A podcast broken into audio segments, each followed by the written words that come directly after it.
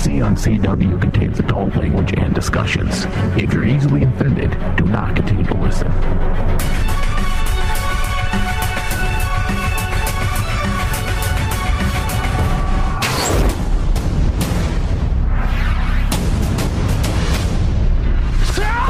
My name is Oliver Queen. You died. I went to your funeral with you. The city needs saving. happened to you have the right to remain silent, but I don't I'm want not a call god. anymore. Like I'm from the future. Because you can And in the future, people. my name is Barry Allen, and I'm the fastest man alive. Supergirl. You people become a team. Hey, cuz. It's good to see you. This looks like a job for the both of us. None of you heroes. You're legends. You have failed this city. I Any preference on how you'd like to die? The flame or the frost? Hello and welcome. You're listening to DC on CW's Supergirl edition on Rain Man Digital. If you're listening from your desktop, you can take us mobile by downloading the Rain Man Digital app available in the iTunes App Store and Google Play. Simply search Rain Man Digital. You can also find us on demand through iTunes and Stitcher by searching DC on CW. And once you find us there, please go ahead and leave us a review. Welcome back to our third season of this show, which is pretty cool. I don't think we ever expected to get to season three of Supergirl. no, I uh when we started, I yeah, I don't I don't even know if I expected to get to season three of DC on CW, to be honest. Fair enough. Uh, uh so it, it's weird to be back. I know it was for me. It was quite of an adjustment. Of I've been writing for Rain Man a lot and like focusing on that. And then I was like, oh shit, I got my own shows to do. I gotta like get back in the routine of I gotta make sure I watch this, this, and this, and then look for notes and Well, and this get is all that going. this is the longest break that I think I have had from Rain Man, or not from Rain Man, but from like the network Rain Man. Yeah, I mean, by far. I mean, we started, we were nonstop last year from the summer on. And so it, it was, it was different. It was weird to have the adjustment of it was kind of like when you go to school and you stop going to school and you're like, I feel like I got to do something today. What's going on? And you're like, yeah, I really don't have anything to do right now. Yeah. Um, I've missed you guys. it's, it's good to be back. I'm excited. I've missed the shows. I've missed talking about them. I've missed the listeners, even though we don't know each other, but you know, you support us. Yeah. So that's cool. Uh, with me today, as usual, I have Nicole Nance. Hello, hello. And Bobby Doherty. Hello. What's up? So, um, all right. Today we're going to be breaking down and discussing Supergirl season three, episode one, Girl of Steel. Uh, Kara struggles with being Kara after the loss of Mon-El, which like, that sounds kind of cheesy, but I didn't know how else to put it. no, I mean like that's, that's true though. That's, that's absolutely what she's struggling with. Um, before we get into the episode, let's talk some news. There's not a ton for Supergirl this week. I expect that to go up considerably over the next couple weeks. But, um, the ratings were down, unfortunately. Um, Newsarama published an article saying Supergirl season three premiere drops 39% from season two. That's a bummer to me.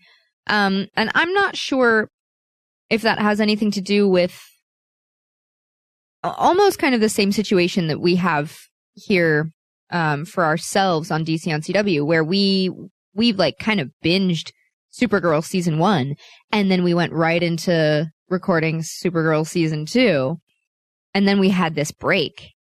Um, when CW first started airing Supergirl, it was with season two, and what they did before that was they marathoned the whole first season over the summer. yeah, 10 weeks. Yeah, leading into the season two premiere. So, I mean, it was a new network. There was more hype in that regard. You know what I mean? Like, what are the changes that are, that are going to happen? And oh my God, they're going to cross over with the other, the other shows How in the they gonna handle Arrowverse. And how is everything going to happen? And Superman. Yeah, and there's definitely there was definitely more hype there, but also um CW had this whole marathon of Supergirl episodes, you know, like was it two or four episodes? It was like four episodes a week or something. I don't know. Two Yeah. episodes. It was two episodes Yeah. a week. Yeah.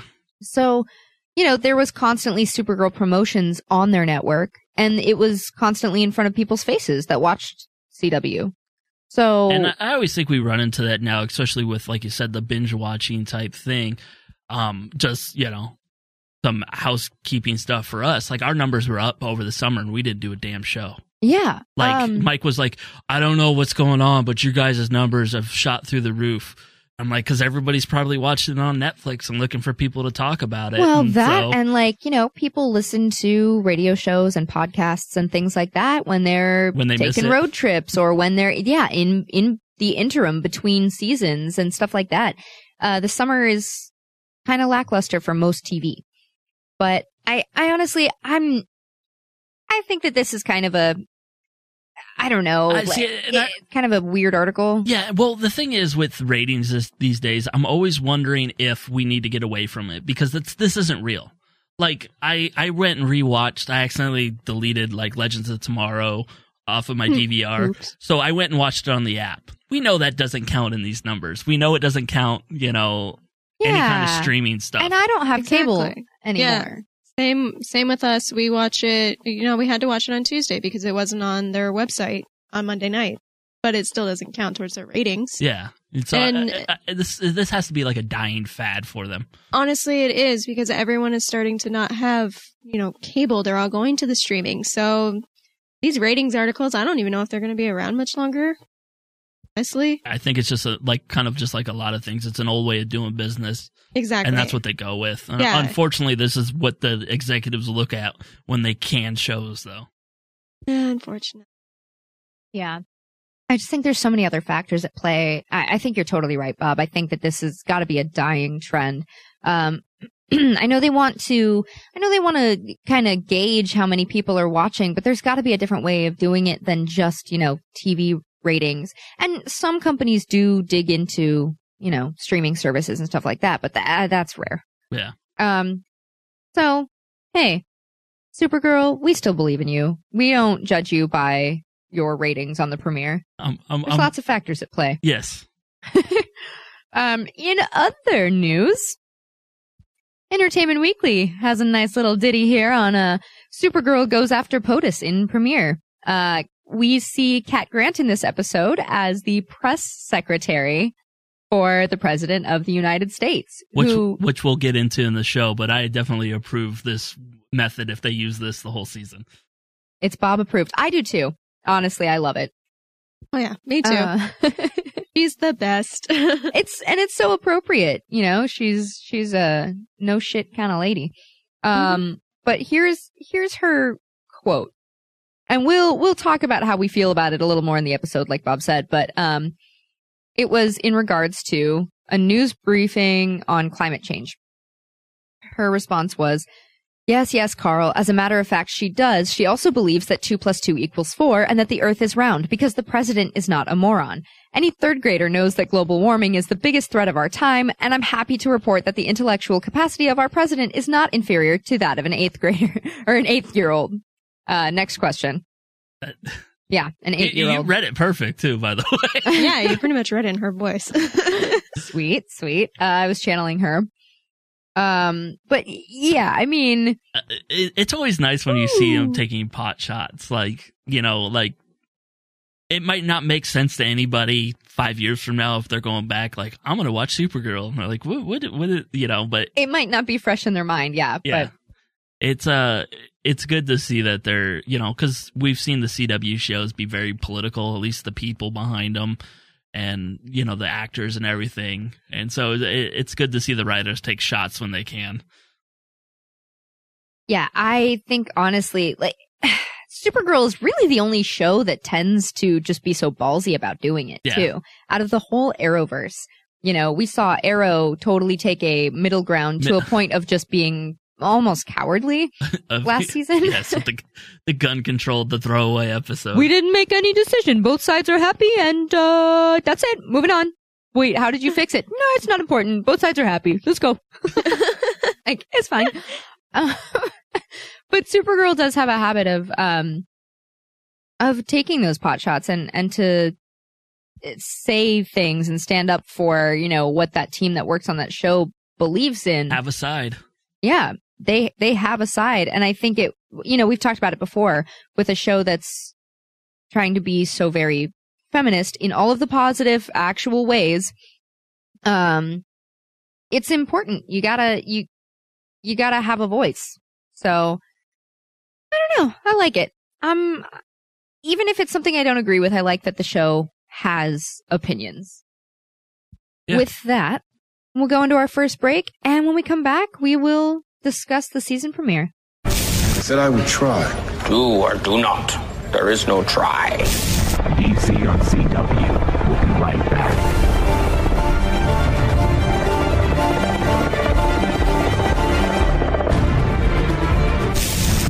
Have you missed an episode of DC on CW? Catch up on all of our discussion from Supergirl, The Flash, Arrow, and Legends of Tomorrow. Just search DC on CW on iTunes and Stitcher. You can also find it on the Rain Man digital app. Just search Rain Man Digital from the iTunes App Store or Google Play.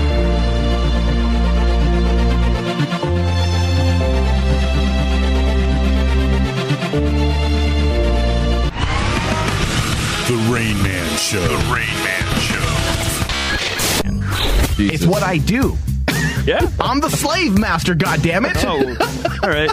Once again, will you allow cuz I, I don't I don't want him to assault you. That's one thing I won't do on the show. I will whore you out only if you're willing. Can he just I, think of yourselves as you know that that girl that just comes off the bus stop in LA and she doesn't have a lot of money back in the 60s or 70s and she sees herself a nice young stud of a black man across the street. These are the old days, guys, the 70s and 60s, the days of pimping.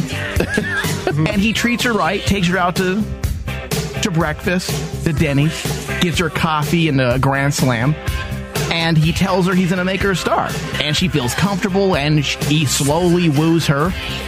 Not condoning this type of action. I'm just saying that's what I'm like. I'm not condoning it. It's not for everybody. but I'm saying Hypothetically. But essentially, I'm the black stud of a man hanging out across the street, trying to whore you guys out, Uh-huh. making you guys feel comfortable. And each of us on the show is that girl that got off the bus in the wrong part of town. For more Rain Man, visit RainManShow.com.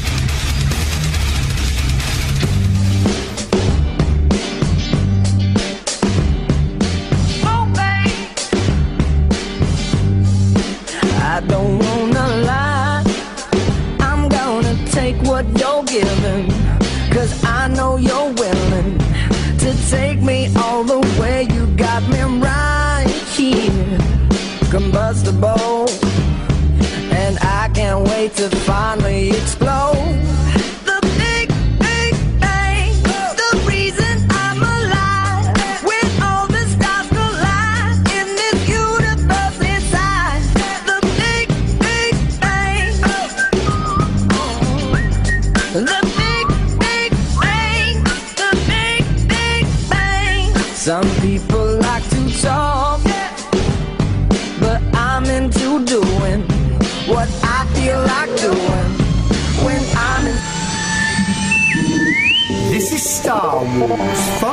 The Baka Tank exclusive.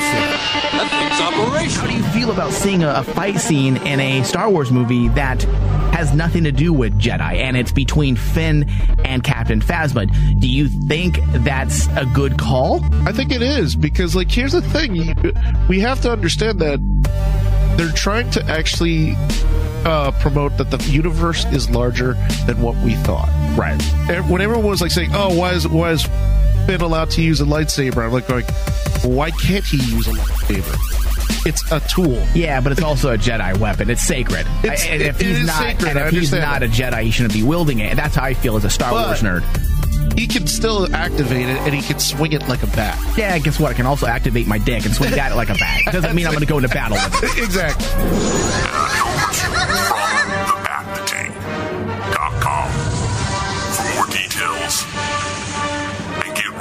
For an excitingly good time. Also, if you've missed our last show, you can also find us on your Stitcher app. Search Back to Tank. Add us to your favorites.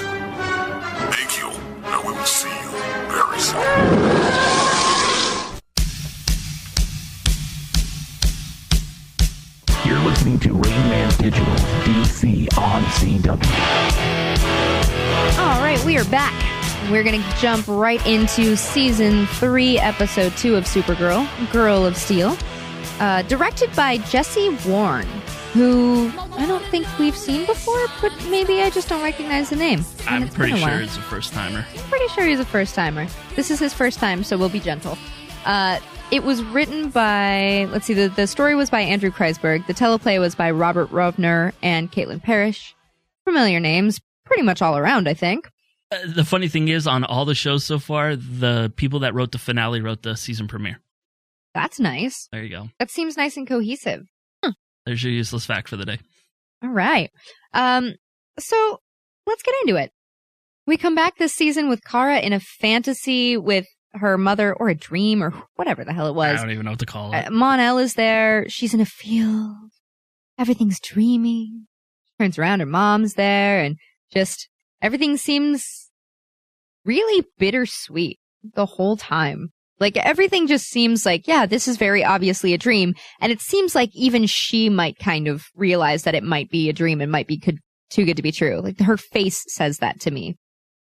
Um, and it opens up after that to Kara above the city alone, just kind of in the zone, breathing, listening, scoping out what's happening in the city. Um, this is a different Kara than we left off with. Um, she was a little touchy at the end of the season finale last season, but this is, this is a different Kara. Um, she is much more closed off. She is much more driven to be the best Supergirl she can be with no faults and make sure everything is stopped and everything is perfect and good. And she just, you know, when you're grieving, you tend to throw yourself into literally anything else. Yeah. Um, I'm not. I was nervous.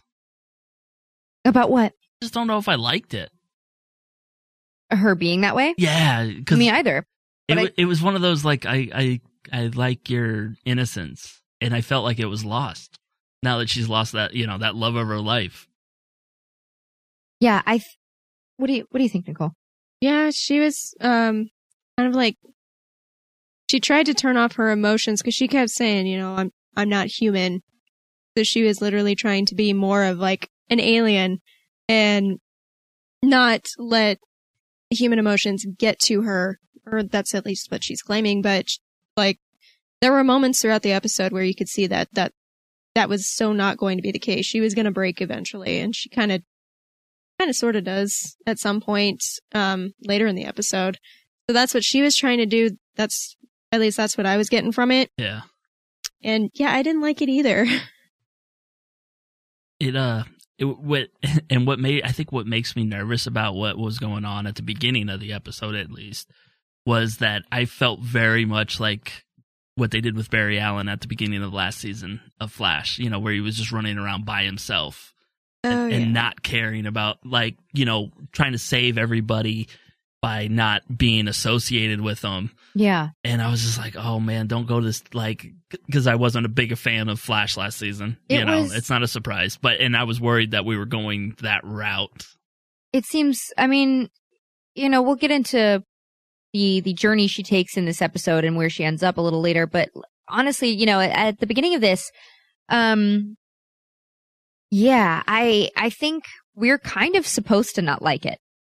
I think we're supposed to be uncomfortable with it. We're supposed to be kind of, you know, turned turned off to to what we're seeing. You know, this isn't the likable, always positive aura that we know. This is just strictly business Supergirl.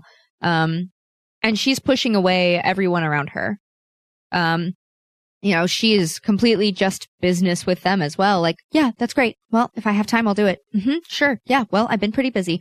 Um, and it's, you know, you're watching all of the people in her life look at her and go, who even are you? What, like, I don't know what to do because you're clearly like ba- basically grieving. Like, you don't know what happened to him. You don't know if he's dead. You don't know if he's alive. And like, yeah, okay, you don't know for certain that he's dead, but but there's this terrible, terrible pit in your stomach and your soul over the choice that you had to make. And you're yeah. I mean, it, it's a hard thing to to navigate. And I think everybody deals with that when you go through some kind of loss or some kind of like big thing that happens in your life. You Yeah. just don't know how to go up to somebody. It's like, Lauren, are you okay? You, you know, Yeah. like we were asking you today. It's like, it has nothing to do with anything. You just don't know what to say to people about how, like how to deal with it, you know, and you don't know what buttons not to press Yeah. and Mhm. and how to navigate it while being compassionate towards that person without having details. And, and even if you do, Yeah, and it's always one of those things. Like I, I've always, you know, I, I've told the story. My mom died when I, she was when I was fourteen, and so I've lived most of my life without her. And when other people go through things like that, I can't tell you how to mourn. yeah. And I think that's what you know they were all kind of giving her her space because you really don't know until you've gone through something like that how to deal with it. So you kind of hope people can work things out on their own. And I mean that's the way I've always handled those type of things is to where you know I know you're going through some shit. I'm gonna let you be a freaking asshole to me. I'm gonna let you be you know just bitch at me all the time about stuff because I know you're going through it. especially with something that major. Yeah. Like, um, like, yeah, it's, it's just, it's, it's hard. I mean, today, today I'm actually, I was, I was pretty upset for a lot of the day because today is actually the day that my dad died six years ago. So, um, I was in, I was in a pretty rough place and trying to like snap myself out of it when I walked in the studio. Yeah. And it, and I'm able to, and it totally helps being around like friends and people that I like talking to. Yeah. So it works and I'm, and I'm fine.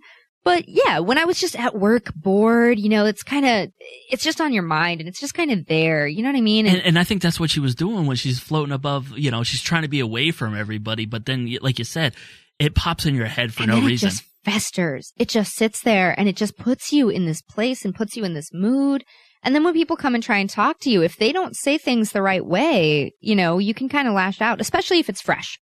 If it Yeah. is fresh and you're in that stage of, of dealing with whatever you went through, you are likely to lash out at the people who care about you. And, um, and you're likely to sabotage yourself, which is another thing that Kara absolutely did. She quit Catco. Um, she she got furious with Jimmy for using the watch. Um, you know, James called her using the watch because he knew that was the only way she would come and talk to him because she's all about business now. And she got furious with him. And instead of going, wow, this is my friend reaching out to me saying, hey, you know, we're worried about you. All of us are worried about you. I'm concerned. You know, you're, you're unhappy, which I get, but you're also, you don't seem like you're being kind to yourself. And I mean, I don't know, man. Like that, that whole scene with her being like, what makes me me is Supergirl is completely contrasting to what we saw last year, where she was getting in touch with Kara Danvers and learning to love herself as Kara Danvers. It just seems like Yeah, yeah. It- it- such a 180. Oh yeah, total 180. And again, that's why I was kind of like, and again, we'll see where it goes, and we always trust the writers. But that's what I was getting worried about. It's like I, it was, it kind of made me uncomfortable watching like this robotic person, like kind of military driven Zodish So- person go through these things. So I mean, there's something about that that I that I want to bring up in a minute, but like, but I want to point out, you know, she's also she's not just ditching James and refusing to talk to him. She's ditching all sorts of family events. She's ditching, you know, wedding prep for her sister's wedding. Her sister, who is the most important person in her life. Um, and it, it's just, I, it's, it's a whole thing, but when Alex confronts her about everything like that, she gets into how Kara sucks. Um, that girl sucks right now. Why would I want to be the sad girl whose boyfriend is gone when I could be Supergirl? Supergirl is great. Supergirl saved the world. Supergirl is who people look at and they see a, a strong person. She's completely using that as a mask for herself. Yeah. And that, that was probably one of the most powerful scenes we've had in three years. Oh, absolutely, one hundred percent. There was so much like raw emotion that I like I felt like I wasn't watching a show. I felt like I was just there witnessing it, like a fly on the wall. Yeah, yeah. It was it was really, really, really powerful and really emotional. And I mean, um, the way you know we see a different side of Kara here too. Like she talks completely different. She's talking about how she's better than humans because she's an alien and she, you know, she's never been one of you. And, um, like we mentioned, um, you know, she, she turns it on Alex and is like, how would you feel if that happened to your fiance? Um, and you'd be broken. She's basically calling her out and it's like, you'd be broken, but In a bar drinking. in a bar, yeah, because you're drinking. an alcoholic. You know, was He's calling her out on all of her shit that we've seen her go through. And then she's like, but I, I will not do that because I'm better than humans. And I'm like, That Damn. was that was rough. Um, yeah, that was a low blow. I expect to see an apology, like not like, oh yeah, that's totally gonna happen. Like, no, uh, Kara, I expect an apology directed towards your sister on my desk Monday morning at 9 a.m. like, holy crap, man! And I, I I, just, hope Maggie doesn't like die, oh god, She's gonna die because of this. Thanks, Kara. um, and then that guilt all on everybody. for real. The the acting in this was incredible, but honestly, this is one of the moments where like I feel like most of the cast on this show can act out a scene written by like third graders and make it, you know, pretty good. Yeah. But um but It, it, it you was, could tell there was good writing yes, here. yes. It was one of those times where it felt like a real, like they just transcribed an argument that they had, Yeah. you know, Seriously. about a situ, you know, a similar similar situation it- because it was so good. It felt real. Yeah. It felt like, you know, someone that's someone that's going through something like that, um, saying, you know, first of all, just all the stuff about her, you know, hiding within that persona. Because who wouldn't do that, to be totally honest? If you had this persona that people know and people admire, yeah, you're going to fall back into that and you're going to put all of your energy into that and hide away your vulnerable self. Um, and then, God, her lashing out at Alex like that, all of the things that she said, like Nicole was talking about, like, just holy crap, man. Like, yeah, Kal was right. He said, you know, a human, or he said he could never make the, uh, the choice that I made. And that's because he, you know, basically saying that that's because he spent so much time with humans and was raised by humans and, you know, tries to be one. He's weaker and blah blah blah. And her, too, and she's like, I will forever make that choice. I will always make that choice. It was Yeah, man. but to tell to tell your adopted sister um that you are better than her because you are a different race than her, like a different species than her. Yeah. Um that's rough. That's one of those things that like she probably later on was just like shouldn't have said that. That's that's Shouldn't like the, said that. the the step kid going to you're not my mom, you know, to the stepmom. Like, oh, I'm sorry. Well, I really care. yeah. yeah. Um Like we've seen many apologies between these two, but I expect this one to last a couple episodes now because that was real rough. Yeah. Yeah, it's got to come back at some point. So, oh, it is. I don't know. But this is, I mean, this is the first time we've ever heard Kara talk like this. Like, she's been a little spiteful and angry before. Anger is her go to, like, crutch emotion. You know what I mean? Like, but you you've talked about that and like uh you know we did that comic book chaos and you kind of talked about how her anger and you know what was it the red lantern yeah. you know how she's kind of even in the comic books that's always kind of been her thing is the anger part of it She has a temper. I mean, even in, um, even in earlier runs before New 52, even, you know, there's, there's things where she says like, you know, um, she says that her go-to method is, you know, punch things first, ask questions later. didn't she even say that in season one when she was She- beating up the car Did she? Yeah, she probably did. I was referencing the the Sterling Gates run that we just read recently. yeah no i just Well, I, I yeah i just think that was uh i don't know it just sounds familiar you know where she wasn't being very strategic That didn't even um that didn't even come to mind when I was reading it when we were trying to do a review of it. um yeah, it's just that that's her thing. She she uses her fists first and then thinks later. Not all the time, but that's that's more of when you talk about things that are specific to Superman or Supergirl, like she has a temper for sure. Um, or, you know, she just likes to physically fix things first. Um, and then touched on in this episode, in this little speech from Kara, uh, Clark likes to, I don't, he's always focusing on his humanity and how he identifies with humans and how he is always trying to keep in touch with his humanity and, and, and be more human and stuff like that. That's always on his mind. So it's, it's nice to see stuff like that that's really true to the character's personality. Yeah. Yeah, Um, it's not, you know, for those who haven't really read anything, don't think it's too far fetched from what kind of the source material says about her. Yeah. So I want to I want to talk about something a little specific cuz a little later or like right after this scene, we see Kara with Hank with, you know, J'onn up on the rooftop and she is so much more vulnerable with him. Do you think that part of why she lashed out so hard at Alex is A, a little bit of a lack of tact on Alex's part, um, due to, and also another reason for Kara, the fact that Alex hasn't experienced quite as devastating uh, amounts of loss as Kara.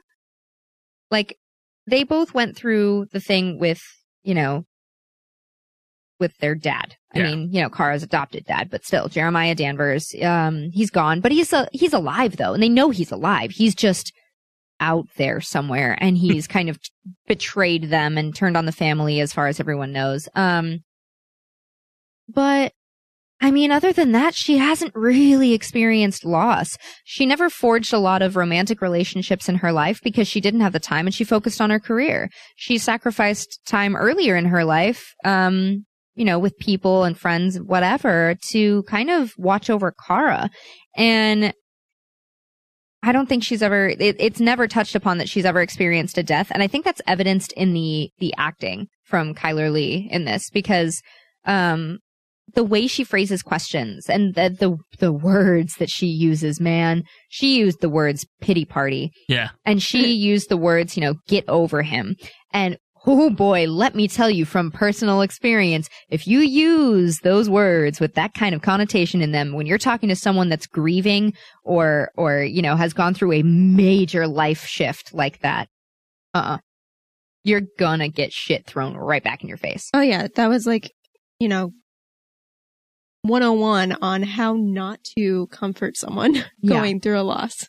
Um, she's trying, she's putting forth an effort, but she doesn't understand that how she's approaching it is wrong because I think she hasn't experienced any loss. Yeah. Um, not real loss. And, and so do you think that's why she was able to actually be vulnerable with Hank? Cause he's gone through so much and lost his entire, I mean, his race, his family.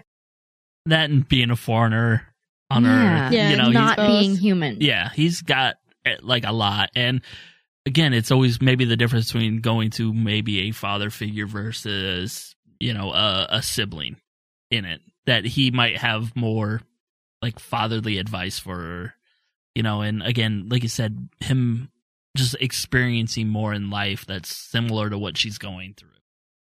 So I I I definitely like that version better where he he's always such like a calming voice to the like, everything that goes on wrong, let's say. You know, where you can hear him talk and you you feel better about yourself and you're like you're not even the character. Right. Well, and especially because he treats those, he treats the Danvers girls like his own surrogate daughters. Yeah.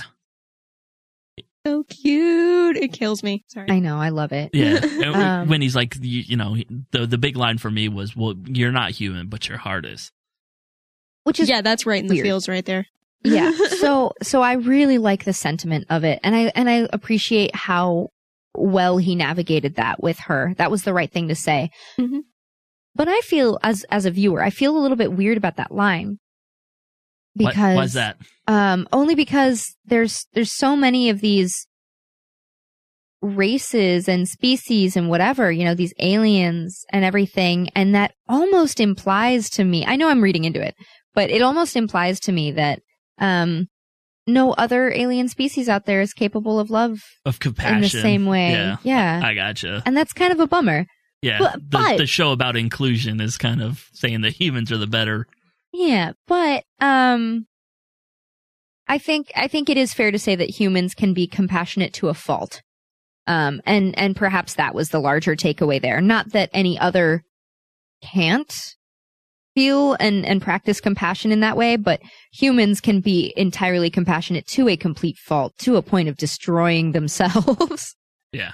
Um, but it, it was just kind of weird for me. And that's definitely just me reading into it for sure. It was a really good line and it really, really, um, it, it honed in on what Kara was feeling and, and had the right effect.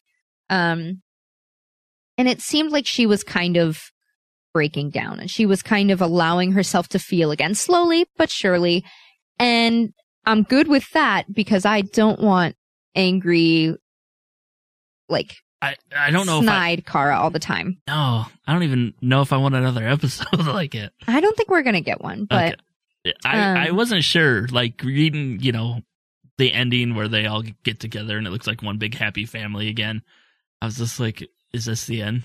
you know, are we are we tying this up in I think like so. a forty four minute episode she'll probably have some some residual? some moments where she lashes out. But Oh, v- very likely. yeah, but I, I think overall we're probably looking at the end of super snippy Kara, and and I'm good with the direction that this started heading after, um, after J'onn calmed her down. So before we go into a break, we're gonna catch up with the rest of our favorite people from the show because Kara's wonderful, but she's got a great supporting cast. Um, Cat, we already mentioned she's press secretary now. Um, and we did mention, you know, that we liked it and everything, but I think this is going to be really effective. Uh, I think Calista Flockhart has had a hard time actually getting in and being on episodes, stuff like that. I don't know why. I don't know if it's her schedule or if it's, you know, CW stuff or whatever, but, um, I think this is going to be a good way to keep her in the show, but without having to fly her, you know, back and forth to Vancouver all the time. Yeah, no interaction with the people. She can record stuff in advance or, or from a remote location. Yeah, she can go in the studio in L.A. and just go handle it real quick on a green screen. They'll put whatever behind her, Yeah. and Yeah, then absolutely. We watch them talk to the screen like we still love you, Cat, like we do. If I, like we do. Yeah. Um, I'm good with this. You know, if I get to see more of Cat's face and hear more of her wonderful dialogue in this show, just from watching updates from her on the TV, like the characters are, I'm okay with that. Yeah. If I get more Cat that way, good with it. Yeah, I can deal with this. I can deal with this. This is fine. And then, you know, maybe later on we'll get her visiting National City Yep. for an episode, maybe. So we'll see.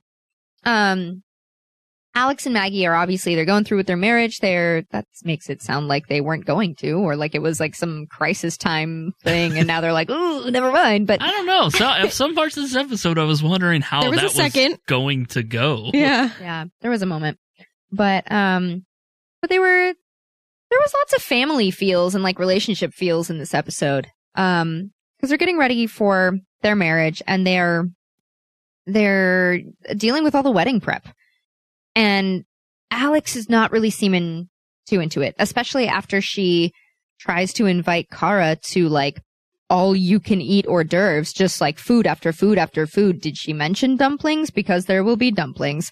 Um, and Kara just blows her off and acts like it's not important to her when I, that's, that's something that a lot of times people want to share with if they have, if they have a close sibling or something, they want to share that with them.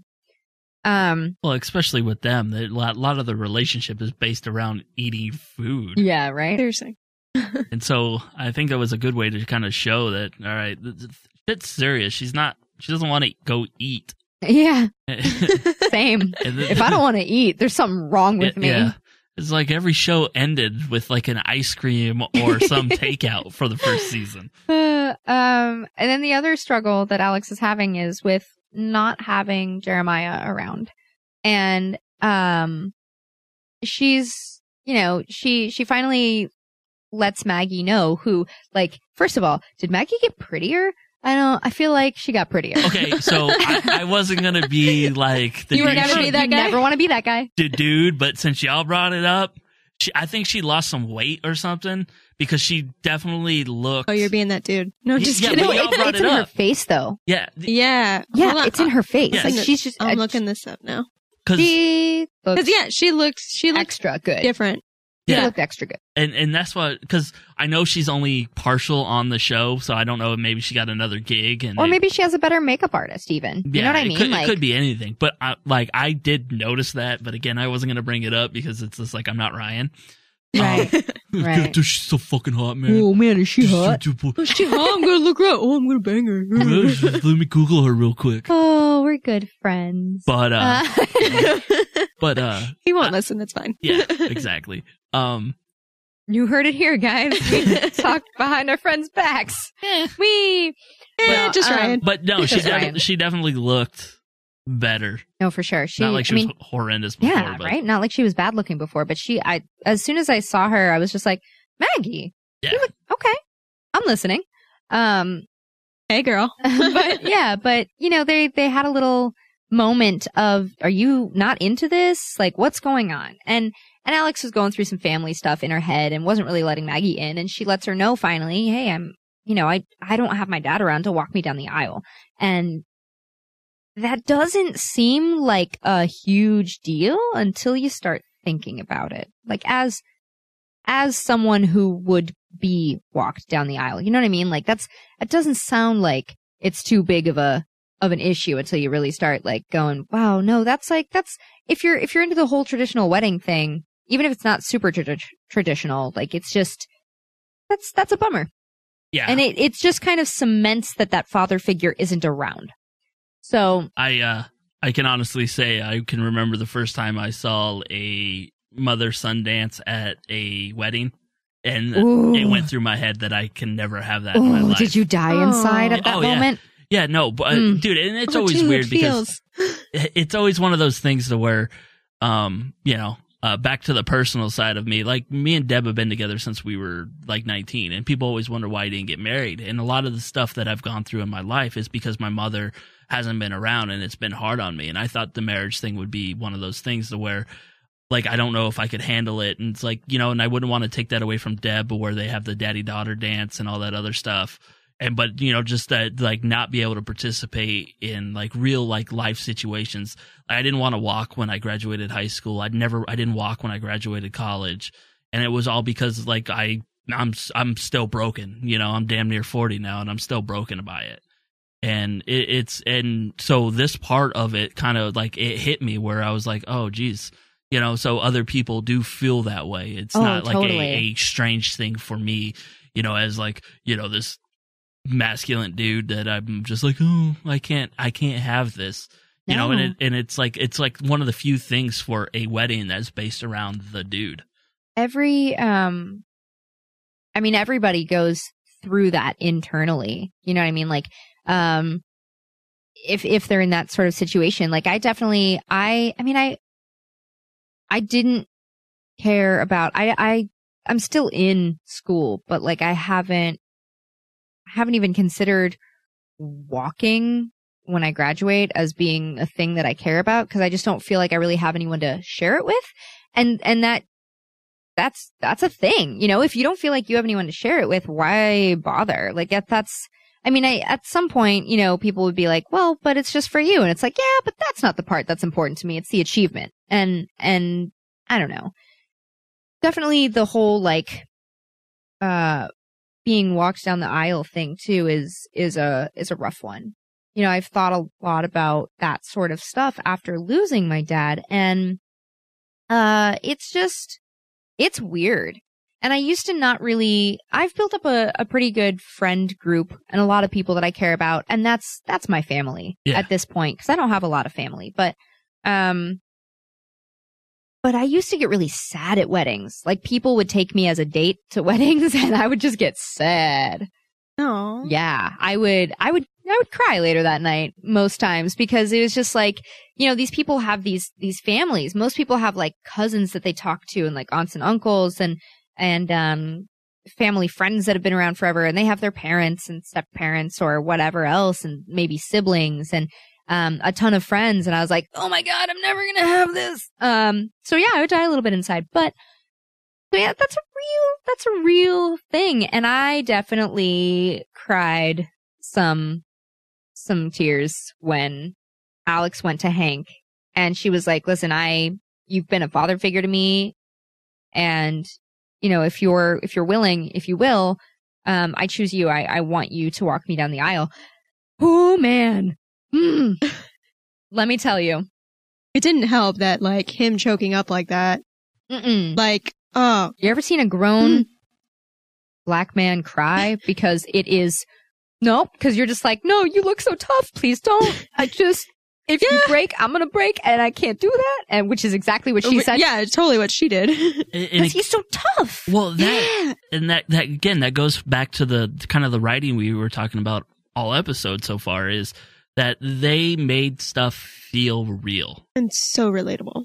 Yeah. Yeah. And you know, just to watch them go through that and you could see that happening and and and you know, uh the defense mechanism of sarcasm come up. You can't do that. You know, don't do it. Don't do it. Or I'm wearing Kevlar. What are you wearing? You know, Humor is the best way to get out of any Yeah. sort oh of yeah. sadness. They they definitely like turn that around real quick when she's like, "You can't cry because then I will cry, and then they will know we can cry." And yeah, no, we're capable of crying, and that's not okay. that helped me because I was like tearing up, and I was like, "Oh my god, humor." Yeah. Thank you. It was good. Man, the feels in this episode were so good. They were so Um, real. On that emotional note, live read? Is that why you copy uh, pasted that in there? Yeah, we got All, all of it? No, just Patreon. And Okay. we'll just bullshit Patreon. It's basically plug in our shit. Our, our, our DC on CW presents it. But I just put it in there. Okay, instead of the other stuff. Yes. Okay, we're not plugging all of it. No, we're plugging our stuff, but let them know where to sign up. Okay. Does that make sense? yes, that's better. Okay, sorry. We're just plugging our stuff. We're plugging our shit. Don't plug theirs. We're important. We're they've been here. Hey guys, did you know that Rain Man Digital now offers a premium service? You might have heard us talk about it last season a little bit. Mm, Some earlier this episode too. Even then, yeah. So, uh, you know, besides our weekly free broadcasts, Rain Man Digital is now offering a premium service, and you can gain access to that by pledging to our Patreon page. Uh, you automatically become a subscriber, so it's super easy. The premium service includes video content. You can get exclusive shows, like for us, we've got a special DC on CW show. Yeah, DC on CW presents where you can hear us talk about things other than the shows and actually talk into the mic normally. We uh, we recently did one just to plug it. We did one on the DC animated universe. No, animation domination. All of us were on it, and uh, again, you just kind of hear us get into DC. We're we're into DC more than just these shows, and we want to expand it for everybody. So And we want to offer the ability for people who watch these shows but maybe don't know where to get into other DC content. We want to offer them suggestions and, and entry points and things that we love as suggestions. how we started, basically. Yeah. So head on over to patreon.com slash rainmandigital and sign up today. All right, guys, we are back and let's talk some new characters. Douche Lord 2.0, aka Morgan Edge. Uh, God, he sucks. Man, he sucks more than Douche Lord, Lord, 1.0. yeah, he well, he's an upgrade. extra suckage. double the power, double the suck. Um, anyway, he, you know, he is a Superman character. First appeared in Superman's pal, Jimmy Olsen, number 133, created by Jack Kirby, as were a lot of characters at that time. a lot of Superman, a lot of everything. So, in his original incarnation, Edge was the president of the Galaxy Broadcasting System, who are the owners of the television station WGBS. Uh, the they're the media corporation which eventually bought the Daily Planet. Uh, he was basically a stereotype of a ruthless capitalist, and it doesn't look like much has changed there. No, I, when I read that, I was like, oh, they got it perfect. Except now he's in the buildings, not media corporations. Yeah. And still a giant dick. and still a giant dick. Uh, in the short amount of time that we've seen this character, I I think that um, Bob, I think you joking and calling him douche lord 2.0, I think it's gonna fit. I think he's gonna fit right in as an upgrade of the original douche lord Maxwell Lord. Oh yeah, definitely. It was like that was the first thing from the initial scene of him, you know, with having everybody in his office. I was just like, this guy is an asshole. Point five seconds. Yeah, I mean, Point five seconds in the scene, you're like, mm, douche. calling Lena out like he did just basically for being a Luthor and then, you know, for her inv- involvement in previous situations. Yeah. So now we're talking about that call out thing. Uh, somebody needs to practice hiding her Irish accent. I know it's coming through so hard this episode. She said it was literally, literally, literally like she, what, like, and I think that was the word that she said like three times that it, it came through every single time. And I was like, all right, no, I'm just making that shit up because I know, you know, I think she's from Ireland. I'm like, I, that's why I'm hearing it. And then she said something else. I was like, no, it, it, there's certain words that she's struggling with. Yeah. Well, I think she's just becoming more comfortable and so she's not focusing on hiding her accent as much, which to be fair, um yeah, she should try a little harder to to hide her accent. Uh but at the same time, I'll take a more genuine performance over, you know, stressing about the accent. Not that she's ever been um an actress on this show that I didn't feel like was Yeah, we haven't called her out. Yeah, totally. She's great, but um but yeah, I mean, whatever. Okay, I, I'm glad other people caught it because I was just like, oh, I think it's kind of cute though, so I don't really like it doesn't really bother me. it was one of those things because it was right at the beginning. I was like, they making her English this time? like, no, like, like what's going on here? Well, I noticed it all through Like, the episode. Did they like Madonna her, where Madonna went over to Britain forever and came back with a weird accent? Yeah, I think uh it's also something that I super notice with some Australians too when they're trying to do an American accent, some of their vowels also like come through Uh huh. and and you can hear the difference a little bit. It's just that little that little twang. That's it. Um so let's move on to the next new character we've got. We've got Bloodsport, which is not someone I was expecting to see. No. Nope. I- nope. Pause and then no, no, well, nope. it- like, like I was thinking, it was nothing that we went over with casting news. Mm-mm. You know, it wasn't anything that we ran through over the summer. I just, I was like, okay, you know, um, yeah. So Yeah. when it came out, I was like, oh, okay, cool. Um, and I mean, you know, I don't know how much we will or won't see of him later on. I have a feeling he's gonna be like Metallo was last year. Showed up, Subordinate. yeah, showed up at a couple episodes at the beginning. Yeah. we'll bring him back here towards the middle. Well, it seems like Bloodsport is the right hand, like, mm, muscle man of uh, Douche Lord 2.0. Yeah, So, I, I, I love kinda- that name. I'm like trying to go back and forth between do I want to call him Edge Lord or like Edge Douche? God, you got to get douche in there somewhere. yeah. We'll we'll we'll let it flow and Yeah. it organically turn into something. Yeah. It was just, just kind of like Douche Lord did. you know, if you guys happen to listen to the first season of us calling him Douche Lord the whole time. Yep, perfect.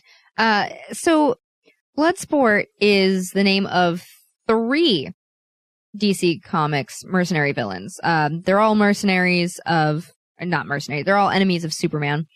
Um, and this particular one, uh, Robert Dubois, he's a real jerk. Real jerk, man. Uh, he was first in Superman Volume 2, number 4, created by John Byrne and Karl Kesel, Kessel, Kessel. Let's go with Kessel. Kessel Run. Um, an agent, of, an agent of Lex Luthor persuaded Dubois that Superman is the enemy and supplied him with a teleporter, weapons, uh, including bullets made from kryptonite. So that's a super cool thing. And I hope that he doesn't gain any of those this season to use against Kara, but that seems so specific that he might. Yeah, that's why I put it in there. I was reading it. I'm like, this could definitely happen sometime this season. This is gonna be bad. Yeah. Um, I'm like, this guy's probably gonna show up again and fuck some shit up. Yeah, man. So I mean, this is just there's there's a lot more we could talk about with the character, but basically, um, he he's a mercenary. He's a big tough guy with psychological instability and um And I think you, they needed them for, you know, if Douche Lord 2.0 is going to be the kind of the secondary big bad, you can't have the corporate villain without having some kind of muscle behind him. yeah, totally. Because, you know, it's like, oh, good, you can buy stuff. It's not intimidating enough. You usually have to strong arm your, you know, your way into things. And how are you going to do that and still be the corporate dude? Right, right. Um, you know, other than that, I mean, eh, he's not bland, but he's also he doesn't have a lot going on yet. He's just a big tough guy, and he's kind of scary, and he's muscly, and You can fall off a truck. it's been it's been a whole one episode back, so we don't have a lot to go off of with him yet. There's not a lot to speculate with either. It's not like he's a major, major, major villain. He's just you know, he's a mercenary, and Lex Luthor in the comics was uh, the one that basically got him going on this path. So I, TBD, we'll see what happens with him. Yep. Uh, the last one is Reign, the long awaited uh, reveal of Reign. Except, if you weren't paying attention to casting news, you might not have even known that it was her. No. I was so confused at first. I was like, wait a minute. Who is this? Yeah, why is this woman with her child relevant? Yeah. Why is she? They're focusing way too much on this chick. I thought the kid was going to die because I didn't realize it was her at first. And then once she like, so, so her, her kid, um, gets trapped underneath, uh, an aluminum truss. And she, when she goes to lift it off of her, she like pinches that part of the bar and like pinches it closed.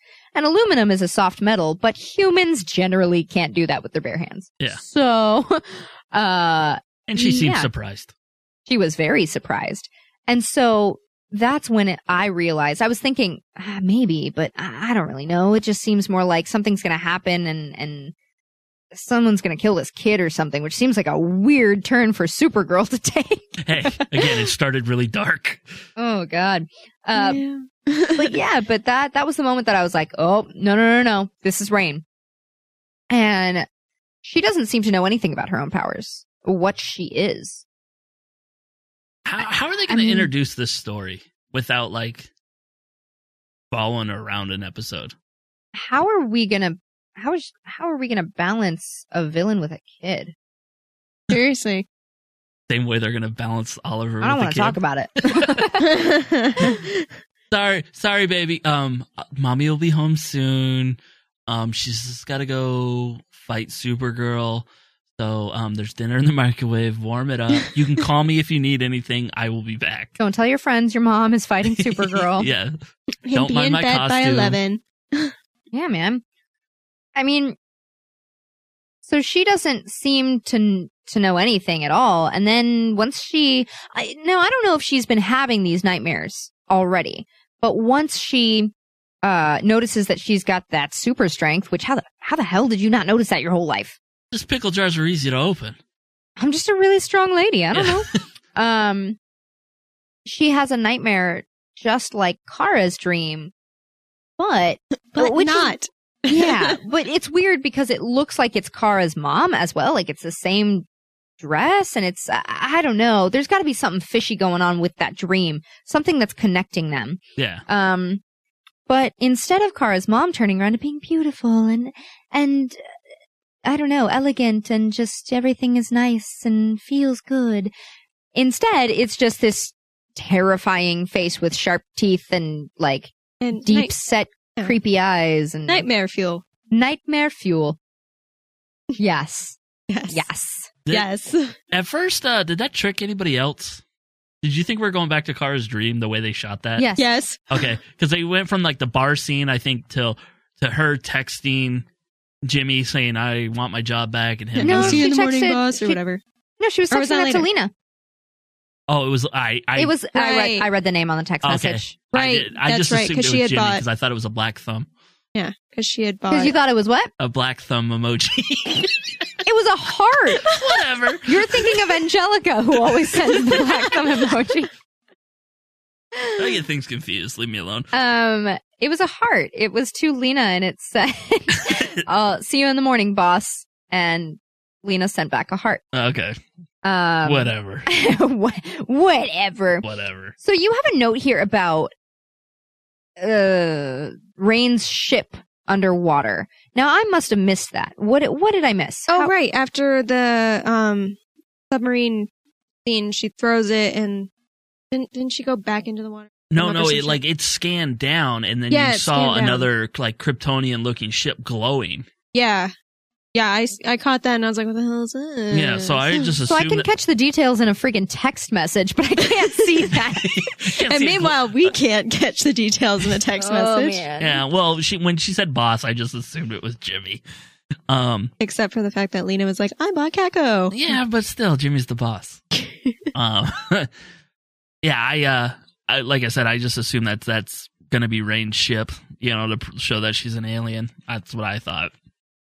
It, it happened at the very, very end, I think, after the nightmare. I mean, Yeah. I think that that's safe to assume because other than that, I mean, you know, Clark has his stuff. He knows where his pod was, stuff like that. You know what I mean? Yeah. Um, Reign is the only other potential like Kryptonian type person in National City that's like landed there because she it she has a life there. She's probably even grown up there. So Well, that and at the end of the finale, they were sending her off.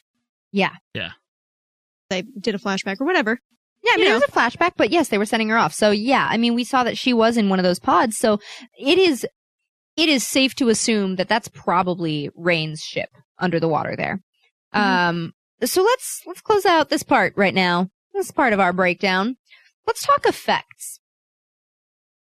So we've got, we've got that beginning hover, which looked really, really good. And I think it was also, um, like we're talking like opening scene right after the dream. Yeah.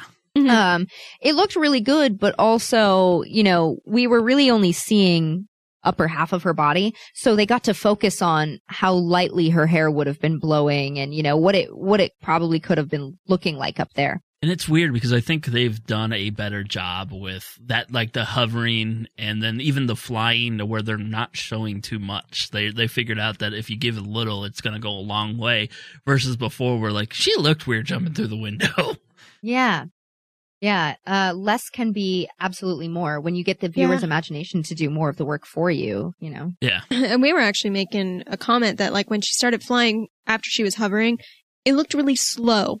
But then when she takes off after stopping the truck, she like took off like a bullet. And uh, Steve was like, "That's how she should have flown in the first place." Yeah. So the effects were. I I feel like they've done better in the Yeah. past. I think the I think the first scene where she starts flying in the beginning of the episode, I think that was more for like, look everyone, fists out in front of her, Supergirl's back. We are back with the season. Look Yeah. at Supergirl. You know what I mean? Like it was Take just off kind of smooth, parading her in front of us. Yeah. Um and wasn't really indicative of how fast she is because she's she's real speedy. Um stopping the truck looked fine. I mean, you know, it was it was fine. It was good, just regular good effects. I don't know. I didn't really have anything to say about it. Yeah, th- I think the whole action scene was just a good kind of way to start it off because between stopping the truck and then showing like even her attitude towards like the family she saved, you're just like, oh shit, this something's changed. Yeah, Mhm. she's different. Yeah, it was good. Normally, she would have walked up and you know given the kid a little fist bump or a hug or something, Yeah. you know, and um, Not even a little smile. She was like, "I'm out." yeah. Peace. And so then later on, we get the uh, the whole submarine scene. It's it's all underwater, um, and it is. I. It, it, worked. It was fine. Um, I think one of the strongest things about it is that it got to be dark. Oh yeah, It always. got to be dark and murky, and so it was kind of like, yeah, this is fine. Um, but that was a whole thing where, uh, Alex was actually concerned for Kara because she can't breathe underwater. And is that a thing? You know, I don't know. I I feel like that's a thing. I don't think their genetic makeup is so different that they're like invulnerable to drowning. I just had never thought about it before, and that's what kind of that's why I put it in the notes. I was like, you know, but she could fly underwater. Well, I mean, she is super strong, so she could. She it's Like not flying. Propulsion. Yeah.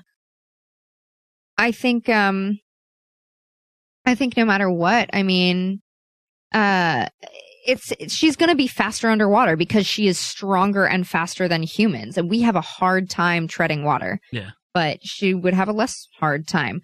Um I just feel like it, it's like a Superman water thing would have come up by now. It's like, wait, all I got to do is drown him. yeah. like, like, like we, we we know Martian Manhunter doesn't like fire. Seems like Superman would get fucked up by Aquaman. So I I don't know. I mean, he I I don't know cuz it's eh, this is weird. This is definitely a weird thing and I don't want to spend too much time on it, but also like Superman is good in space. And you can't breathe in space. But I mean, also it's a different thing like inhaling different gases rather than filling your lungs with liquid so that there's no room for any gas. Mhm.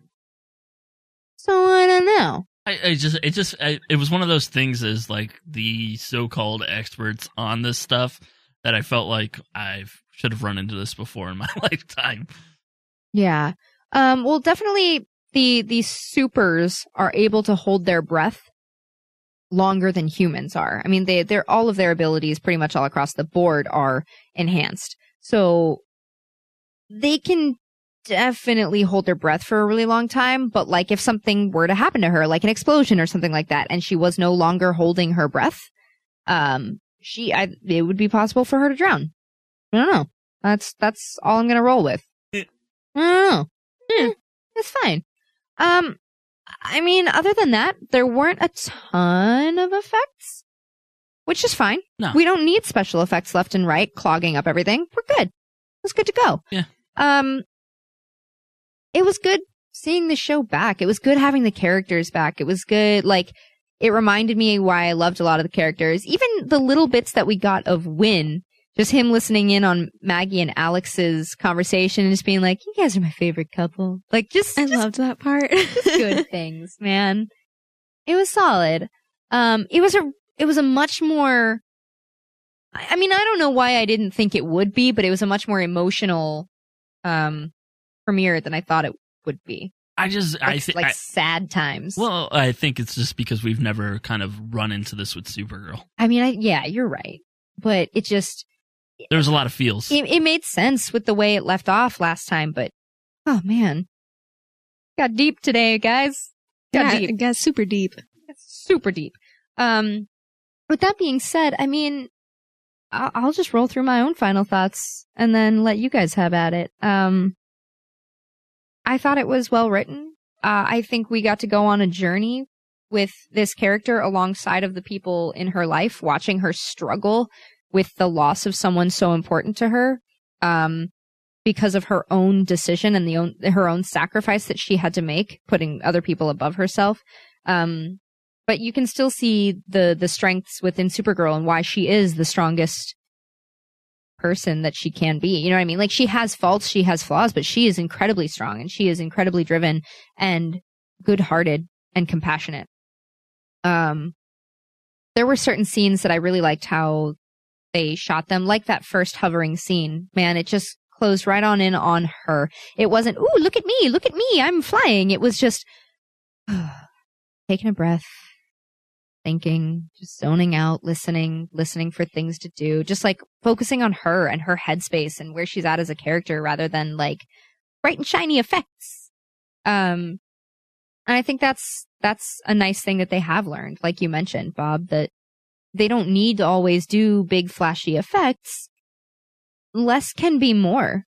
Yeah. When you imply things, the the viewer's imagination starts working and it, we know we, exactly we know how she flies i always love watching those uh you know the the foot the non-special effect footages of like supergirl and flash running or where like you see grant just like slide in a room and her jump like off a box onto the ground you know and Yes. it's just it's funny to watch like without you know them kind of doing the hard cuts on it. And you're like, yeah, see, that's all I need because I know what a person looks like when they're running fast.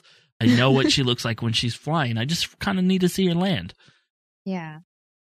Nicole, what are you what are you thinking? Uh, it was a good episode. I really liked all of, well, basically the emotional scenes. I really liked how they explored those feelings, how they explored Kara's, um, grieving process and how it affected her. And they made it very real and believable and, um, even like showing her almost breaking completely in front of Hank and, you know, go, almost going into it, cause she almost mentioned the, you know, her dream and with Mon-El and her mother, um, just all of it. I really liked those scenes and how they explored it and it was, it was overall good. And I don't know how to, you know, put my thoughts into the words right now. So I'm just going to shut up. it was good. It was good, man.